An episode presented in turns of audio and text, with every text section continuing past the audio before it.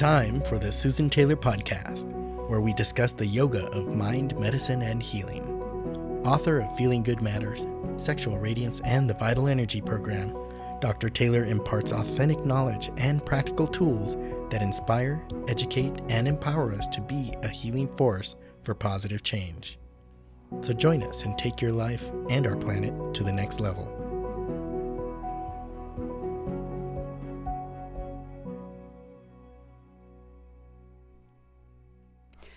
Hello, and welcome to episode 96.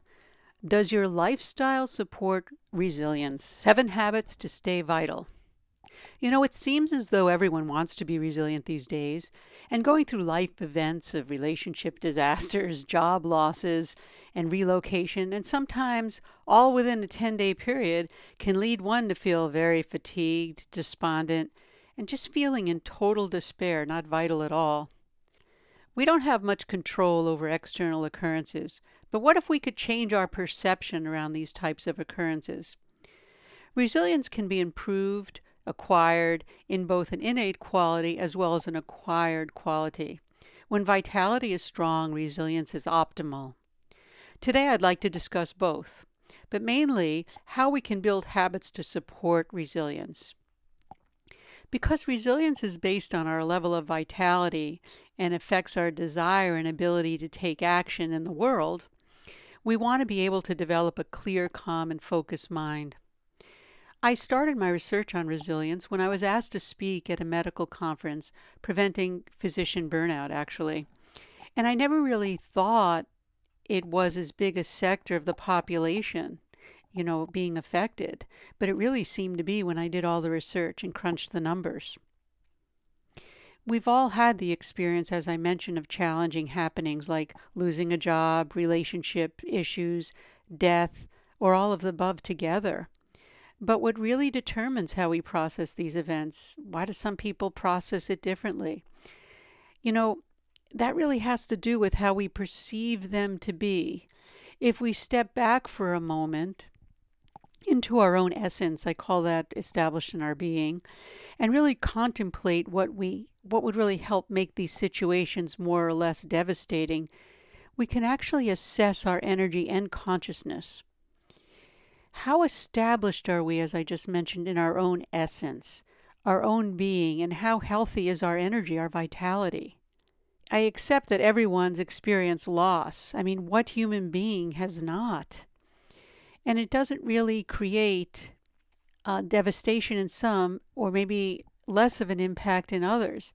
But I can say if the perceptions are clear and not covered with fear and self doubt, we can ride the currents of change without feeling destroyed with such an overwhelming sadness that it takes us 10 years to recover. Now, again, I'm speaking to you from experience, not from, you know, what the books say. I've been down that road just as you have, so I'm a human being also. So, what I'm suggesting here is not really negating our feelings at all, but not letting the feeling shut us down and actually shut our own health and well being down. And when I look back at those events that I've experienced, I think it was my meditation training that actually allowed me to feel loss, but not get too trapped in it. Although I have had many opportunities to practice being trapped. And I was at one time, especially when I was younger and I had lost the first real love of my life, whatever I'm defining as lost. It just didn't go my way. You know, my ego got involved of this great loss. And we've all been there, either with a pet, a person, or something else. You know, I had always thought of myself as resilient, and rightly so, because faced with a challenge, I would feel pain, but I was usually able to turn it around and look at the opportunity in this experience. But I can remember being caught in a position of not really being able to step back so easily and getting back into balance. Actually, the loss took me years to recover from. And you know, I went back and I traced the patterns of how I restored my balance, and that's what I want to bring to you today.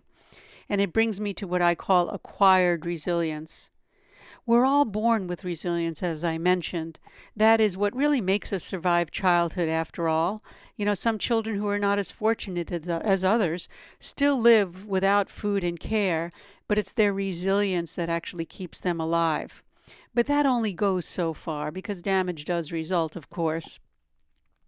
But we do have to acquire resilience, and it comes from our habits and our training. So, in other words, we have to train ourselves to get into that space of acquired resilience.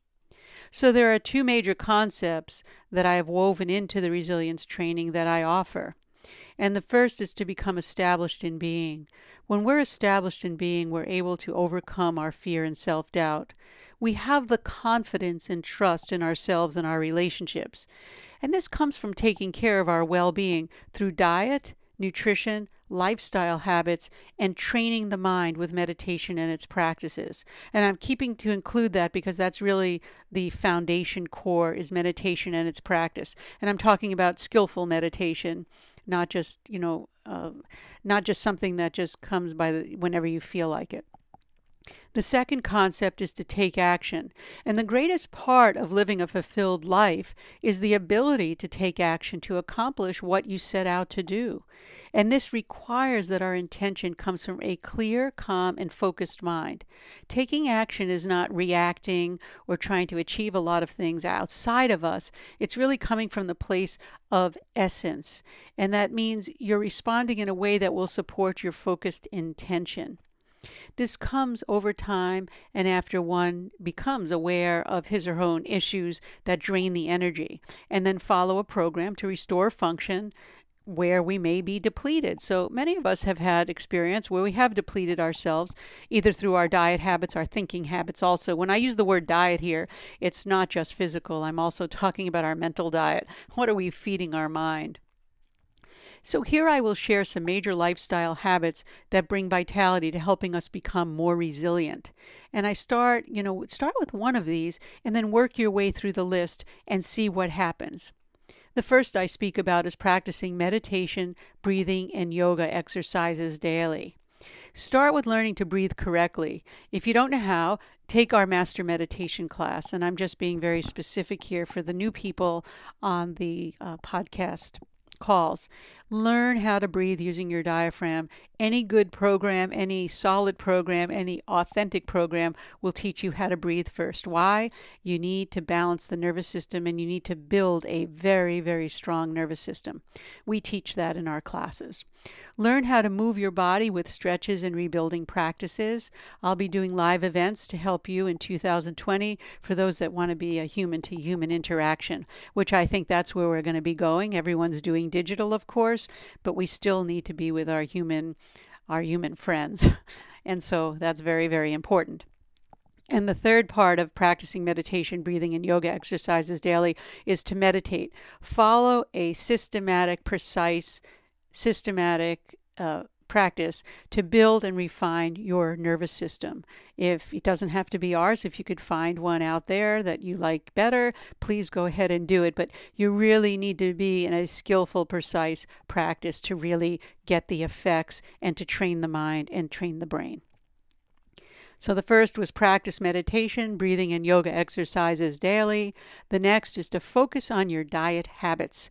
Diet is a habit, and nutrition is the way we nourish ourselves. But I'm speaking about diet habits here. I'm not going to be talking about foods. So, lunch should be your main meal of the day. Eat a light dinner and do not eat right before going to bed. I've been saying that over three decades now. Uh, keep that in mind. Breakfast is optional. Careful of what you're getting out on the market with the false prophets, P R O F I T S, by intermittent fasting. Yes, you can do that, but do that again in a skillful, precise, systematic way, not just all over the place. Second, under this category of focusing on your diet habits, is to don't snack. Don't eat until your prior meal has been fully digested for at least three to six hours. That's contrary to what you hear out there, having you forage all day, which is actually aging you a lot faster.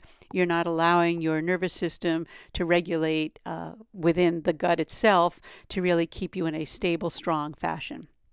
Again, this is for healthy people I'm talking about. If you have a medical condition, that's another whole another whole uh, dealing. And I'm not really talking about that right now. If you like, I could talk about that at another time. The third under this category is to eat in a quiet, comfortable, and peaceful environment. Not when you're talking on your cell phone, not when you're texting.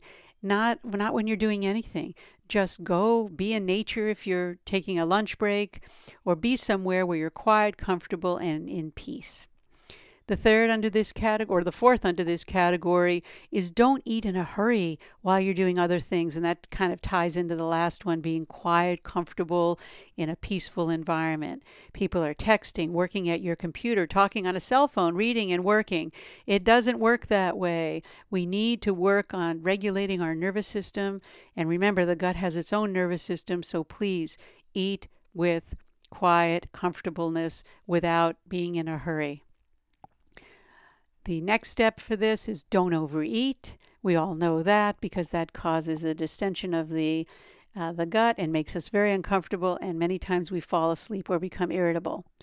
And drink hot water with fresh ginger frequently throughout the day if you want, or some chamomile tea, something that's going to encourage nourishment to your mind body matrix. So, all of those are focusing on your dietary habits. Again, lunch should be the main meal of the day. Don't snack eat in a quiet, comfortable, and peaceful environment. Don't be on other doing multitasking here while you're eating. Don't overeat and have some hot water beverage with your with yourself throughout the day to keep yourself comfortable and you won't want to snack if you do that. The third uh, lifestyle habit that I came up with is practice some form of movement sequence daily on a regular basis. And I prefer Hatha yoga. You know, we have all these other names for yoga now for marketing purposes, but really learning to regulate the right and left hemisphere of the brain through Hatha, which means sun and moon. We're actually regulating our energy channels. Uh, just a simple soul, sun salutation will work with that. You can learn that from someone or you can get it from the book Feeling Good Matters. I, I focus on that because it's simplistic enough for everyone and it can be a very advanced practice for those that really want to regulate it with the breath and with the channels that are working into the nervous system itself. The fourth is to perform a daily oil massage before showering or just doing it, you know, your feet before you go to bed. Especially now in the fall, that helps to really regulate, calm down the mind, and keeping us in a sense of vital, vitality. It also helps build resilience, of course. The fifth is to fast each day from digital toxins. That means turn your router off, turn off your cell phones, have a specific time where you're going to be doing emails, a specific time where you're going to be calling people back. Do not let the digital uh, the digital technology take over your life. Do not let it do that. It's easier for me to say that. The habit is so ingrained now. It's it's very very difficult, but fast each day from digital toxins. Sixth, be in bed ready for sleep if you can by 10 p.m. Anything before midnight really rejuvenates the system. Anything really around 10ish is ideal for restoring the brain function and giving the brain a rest and actually rebuilding brain cells. And as always, number seven, remain calm. Consciously aware, living in the moment. That's our motto here. Calmness is the key. That's our number one download, believe it or not, in podcasting was to remain calm because awareness is the key to change, and our level of awareness does indeed dictate how we operate in the world, our thinking, feeling, and acting, our resilience factor, our vitality factor. Essential teachings for any resilience training, according to the Mayo Clinic, for example, is improving your resilience is to train your attention and awareness. So people are doing studies now on this. Becoming more intentional and purposeful will decrease your negative thoughts, draw your attention to what's most meaningful around you. And along with increased resilience, training focused on this exercise can also decrease our stress and anxiety and boost our quality of life. And that study came out in 2018 from the Mayo Clinic. So, in our training, we do use the gold standard to train our awareness, and that is breath. Breath is the key to self regulation because of the nervous system and regulating the vagus nerve. So, matter who or what exerts dominance over our bodies, our food, our freedoms, we are in charge ultimately of what matters most, and that's our mind.